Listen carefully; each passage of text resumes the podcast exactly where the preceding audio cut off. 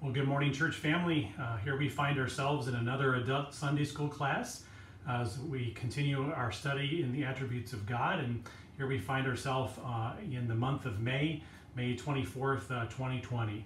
And today we're going to be taking a look at the subject of faithfulness uh, in relation to God. Uh, and so let's begin by opening up in a word of prayer. Gracious Heavenly Father, we do thank you for this day. And Lord, as we uh, take time in our adult Sunday school to look at this next attribute of faithfulness. Uh, we ask that you would help us to understand just how important uh, this attribute is, uh, how comforting it is, and may it continue to teach us and, help us to trust you more. In Jesus' name, amen. Well, today uh, we're going to talk about the subject of God and his faithfulness as one of his attributes. Uh, and as we have uh, talked about in previous um, attributes, uh, we know that God does not need to work at being faithful, uh, that He is not growing in it, He is not getting less in it, uh, because He is faithful. Uh, he is uh, all that entails being reliable, steadfast, and unwavering as we think about what faithfulness means. Uh, and as we take a look at this particular attribute of faithfulness, we know that all the rest of the attributes, as they work together with faithfulness, help safeguard it. Uh, his holiness uh, helps safeguard God's faithfulness. Uh, the fact that uh, God uh, is all powerful uh, speaks to the faithfulness of God. The fact that God does not change, that He's immutable, also speaks to this. And we can take a look at each and every one of the attributes and see how they safeguard and work in tandem with God's faithfulness and how important being faithful is. something else that we can consider as we look at this subject is the fact that everything that God says or does uh, must be in line with his faithfulness. Um, it, it, will always be consistent uh, and something that we can count on, which in our world, and as we look at other people, uh, faithfulness is not something that uh, is very characteristic of mankind. It doesn't mean you won't find faithful people, but as we think about faithfulness and commitment, uh, and we can even take and look at any particular subject matter uh, and see that oftentimes faithfulness is not seen uh, in light of the God who is faithful. And so uh, we, we too look at faithfulness and realize that as we talk about God and his attributes, is that there is no person or no circumstance or nothing outside of God that will cause him to act any way other than faithful to who he is. Uh, there's not going to be some uh, thing that's going to come in and change God. Uh, and there's nothing that in God that needs to change because he is faithful. Uh, faithfulness is an attribute of God that we can, in complete confidence and trust, know that God will never be or act inconsistently with himself. So, in other words, God's faithfulness is good for you both now and on your deathbed. God's faithfulness is good for you when you are one day standing in the very presence of God for all of eternity because God will not cease being himself forever. He will not cease being faithful throughout eternity. Instead, the God who is faithful will continue to be who he is and continue to be faithful. So, what I want to do today as we uh, open up this subject a little bit more, so I want to take a look at some scriptures because as we look at the faithfulness of God, uh, there's really two different directions I'm going to be going. Uh, one is in relation to the scope of God's faithfulness, uh, and the second is in relation to God's faithfulness in action, because really to understand and to see God's faithfulness, we need to see God actually being faithful uh, in and through uh, His creation. But let's take a look uh, this morning at the scope of God's faithfulness in relation to the fact that it is great. In the book of Lamentations, chapter 3, verses 22 and 23, it says this The steadfast love of the Lord never ceases, his mercies never come to an end. They are new every morning. Great is your faithfulness. So, one thing that we can understand in relation to the scope of God's faithfulness is that it's great. Uh, it is not minimal in size. Uh, it is not something that we should just uh, see as a truth about God and then just forget about it. Uh, and in relation to God's steadfast love uh, that he mentions and his mercies that, that uh, never come to an end, notice that it's new every day. So each day we wake up, each day that we embrace uh, the God that we love, uh, we're going to find that He is going to be that same great, faithful God each and every day. Second, in relation to the scope of God's faithfulness, is the fact that it's established in the heavens. Uh, the book of Psalms, chapter 89, verses 1 and 2 says this I will sing of the steadfast love of the Lord forever. With my mouth I will make known your faithfulness to all generations. For I said, Steadfast love will be built up forever. In the heavens you will establish your faithfulness. So, as we think about God's faithfulness, it, it, stems out of who He is and is established in His abode, in the very heavens where God is. Uh, and so, again, that's another safeguard as we think about no one being able to come and change that, uh, even if, if He would think that that was a possibility, which we know it is not, based off of the fact that God is the one who is omnipotent and that He is sovereign and control of all things. Uh, but it's a, a, an encouragement to know that God's faithfulness is not established somewhere outside of who He is. Instead, is it established in the very heavens uh, where His abode is. Third, in relation to the scope of God's faithfulness, is the fact that it defines everything that God does. Listen to what the psalmist said in Psalm 33 4. It says, For the uh, word of the Lord is upright, and all his work is done in faithfulness. Now, this should be a comfort also to believers because we're not talking about uh, just part of what God does. You'll notice that the, the psalmist picked these words very carefully as it was inspired by the Holy Spirit Himself that all God's works are done in faithfulness. And this is an important thing for us because uh, we don't want God to act in some fashion uh, contrary to who He is, because the moment that one part of His work is not done in faithfulness, then how can he be the God who is faithful? And we know the answer to that question uh, very readily. And the fact is, is that he is faithful, therefore all that he does is in faithfulness. Fourth, uh, the scope of God's faithfulness is that it surrounds him. Psalm 89 8 says, O Lord God of hosts, who is mighty as you are, O Lord, with your faithfulness all around you. So God's faithfulness is not only established in the heavens, it not only defines everything that God does, but it actually surrounds him in, in the very presence of, of who God is and in his dwelling. Uh, so it's, it's not something that he goes and gets, it's part of who he is uh, and the, the fact that it surrounds him completely. Uh, it's part of everything that God does. It defines uh, uh, God himself as well as the heaven in which God uh, his abode is and where God dwells. Uh, fifth, uh, it is immeasurable. Psalm 36, uh, verse 5 says, Your steadfast love, O Lord, extends to the heavens, your faithfulness to the clouds.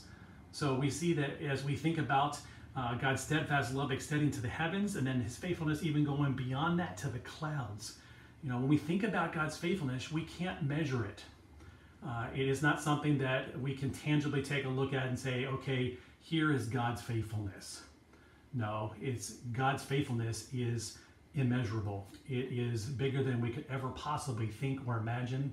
Uh, and it, it, it is because it is who our God is the God who is uh, uh, omniscient and omnipresent, uh, the one who knows all things and is, is everywhere. And finally, uh, something that is encouragement to us as believers is the fact that the scope of God's faithfulness is that it never changes. Malachi 3, uh, verse 6a says, For the Lord does not change. And because as these attributes work together, and the fact that our God does not change because he is immutable, uh, because he is uh, that, uh, when we look at faithfulness itself, we can say that uh, it never changes because our God never changes. So that's the scope of God's faithfulness. we're going to start looking um, this morning, and we're going to finish up next Sunday uh, with God's faithfulness in action. And the first thing I want to, to point out in relation to the faithfulness of God and, and how that is working out in our world uh, and in, in, in, the world that God has made is the fact that God keeps his covenant. Uh, we go all the way back to the Old Testament book of Deuteronomy, uh, chapter 7, and I'd like to begin reading in verses uh, 6 and following. It says, For you are a people holy to the Lord your God. The Lord your God has chosen you to be a people for his treasured possession out of all the peoples who are on the face of the earth. It is not because you were more in number than any other people that the Lord set his love on you and chose you, for you were the fewest of all people. Verse 8 says, But it is God, because the Lord loves you and is keeping the oath that he swore to your fathers. So here we see God's faithfulness in keeping an oath that he you know, uh, gave to his fathers as we go back even to the very beginning. Uh, and uh, it says that the Lord has brought you out with a mighty hand and redeemed you from the house of slavery, from the hand of Pharaoh, king of Egypt. Know therefore that the Lord your God is God, the faithful God who keeps covenant and steadfast love with those who love him and keep his commandments to a thousand generations. And again, we, we have this as, you know, this overarching language of a thousand generations. The fact is, is that God keeps his covenant through all of what we would know as time itself, uh, all the way into eternity where God dwells. Uh, and he is going to keep that oath uh, when he swears by the only thing that he can trust, the only thing that is true, and the only thing that is faithful, and that is himself. Uh, and because he is that faithful God who keeps his covenants, uh, even to a thousand generations, it's something that should be a great encouragement to us as we see God act out. And we, and we can see him keeping his covenant in relation to even providing and, and bringing forth Jesus Christ, uh, that promised Messiah of all that was prophesied uh, in the Old Testament as he came and as we, we saw uh, through the revelation of the New Testament that he walked amongst us because God kept his promise, because God is faithful. Another thing that we can take in relation to God's faithfulness in action is that God will always accomplish all his purpose. Uh, and this takes us to Isaiah chapter 46, uh, verses 8 through 11. Let me read that to you as well. Remember this and stand firm. Recall to it to mind, you transgressors. Remember the former things of old, for I am God, and there is no other. I am God, and there is none like me, declaring the end from the beginning and from ancient times things not yet done, saying, My counsel shall stand, and I will accomplish all my purpose.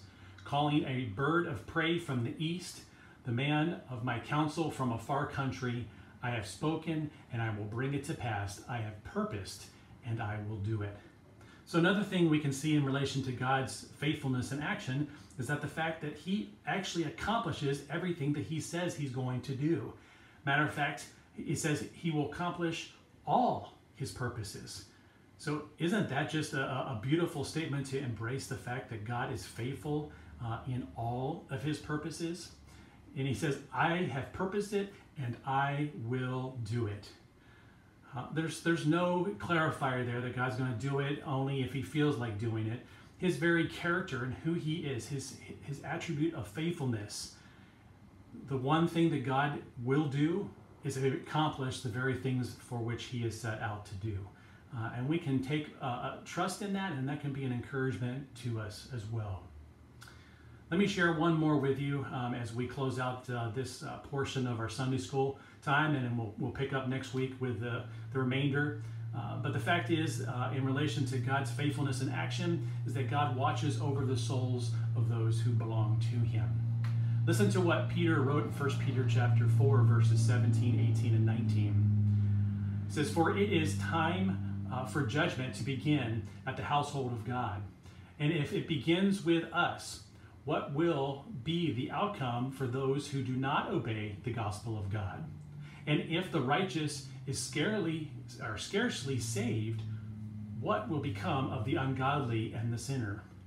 Therefore, those who suffer according to God's will entrust their souls to a faithful Creator uh, while doing good.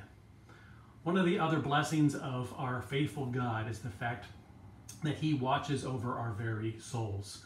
Uh, and he, he will keep us and watch over us, even amidst uh, the, the tribulations that may come, even against the persecution that may come, uh, those outward influences that we can see that we may not have control over do not affect our faithful God. Uh, and so it may it be a comfort to each and every one of us. Uh, and may we also entrust uh, ourselves, our very souls, uh, to the Creator uh, who is faithful. may this be an encouragement to each and every one of us today. And next week we'll, we'll finish out this uh, looking at God's faithfulness in action. So let's close in a word of prayer. Gracious Heavenly Father, we do thank you for this uh, Sunday, Lord. We thank you for uh, the truth uh, pertaining to your faithfulness, uh, that you are our faithful God, because uh, faithfulness is something that uh, you are. and we are thankful that nothing can come from without to change or to move you, that you don't need to improve on your faithfulness because it's perfect, it is holy, and it is just in everything that you do. So may these uh, truths in relation to your faithfulness encourage us uh, as we see you as our personal God that is interacting with uh, his creation, uh, and in particular through those who have been saved uh, through the precious blood of uh, your Son, Jesus Christ. And in his name we pray. Amen. Well, God bless you, church family, and have an enjoyable Sunday.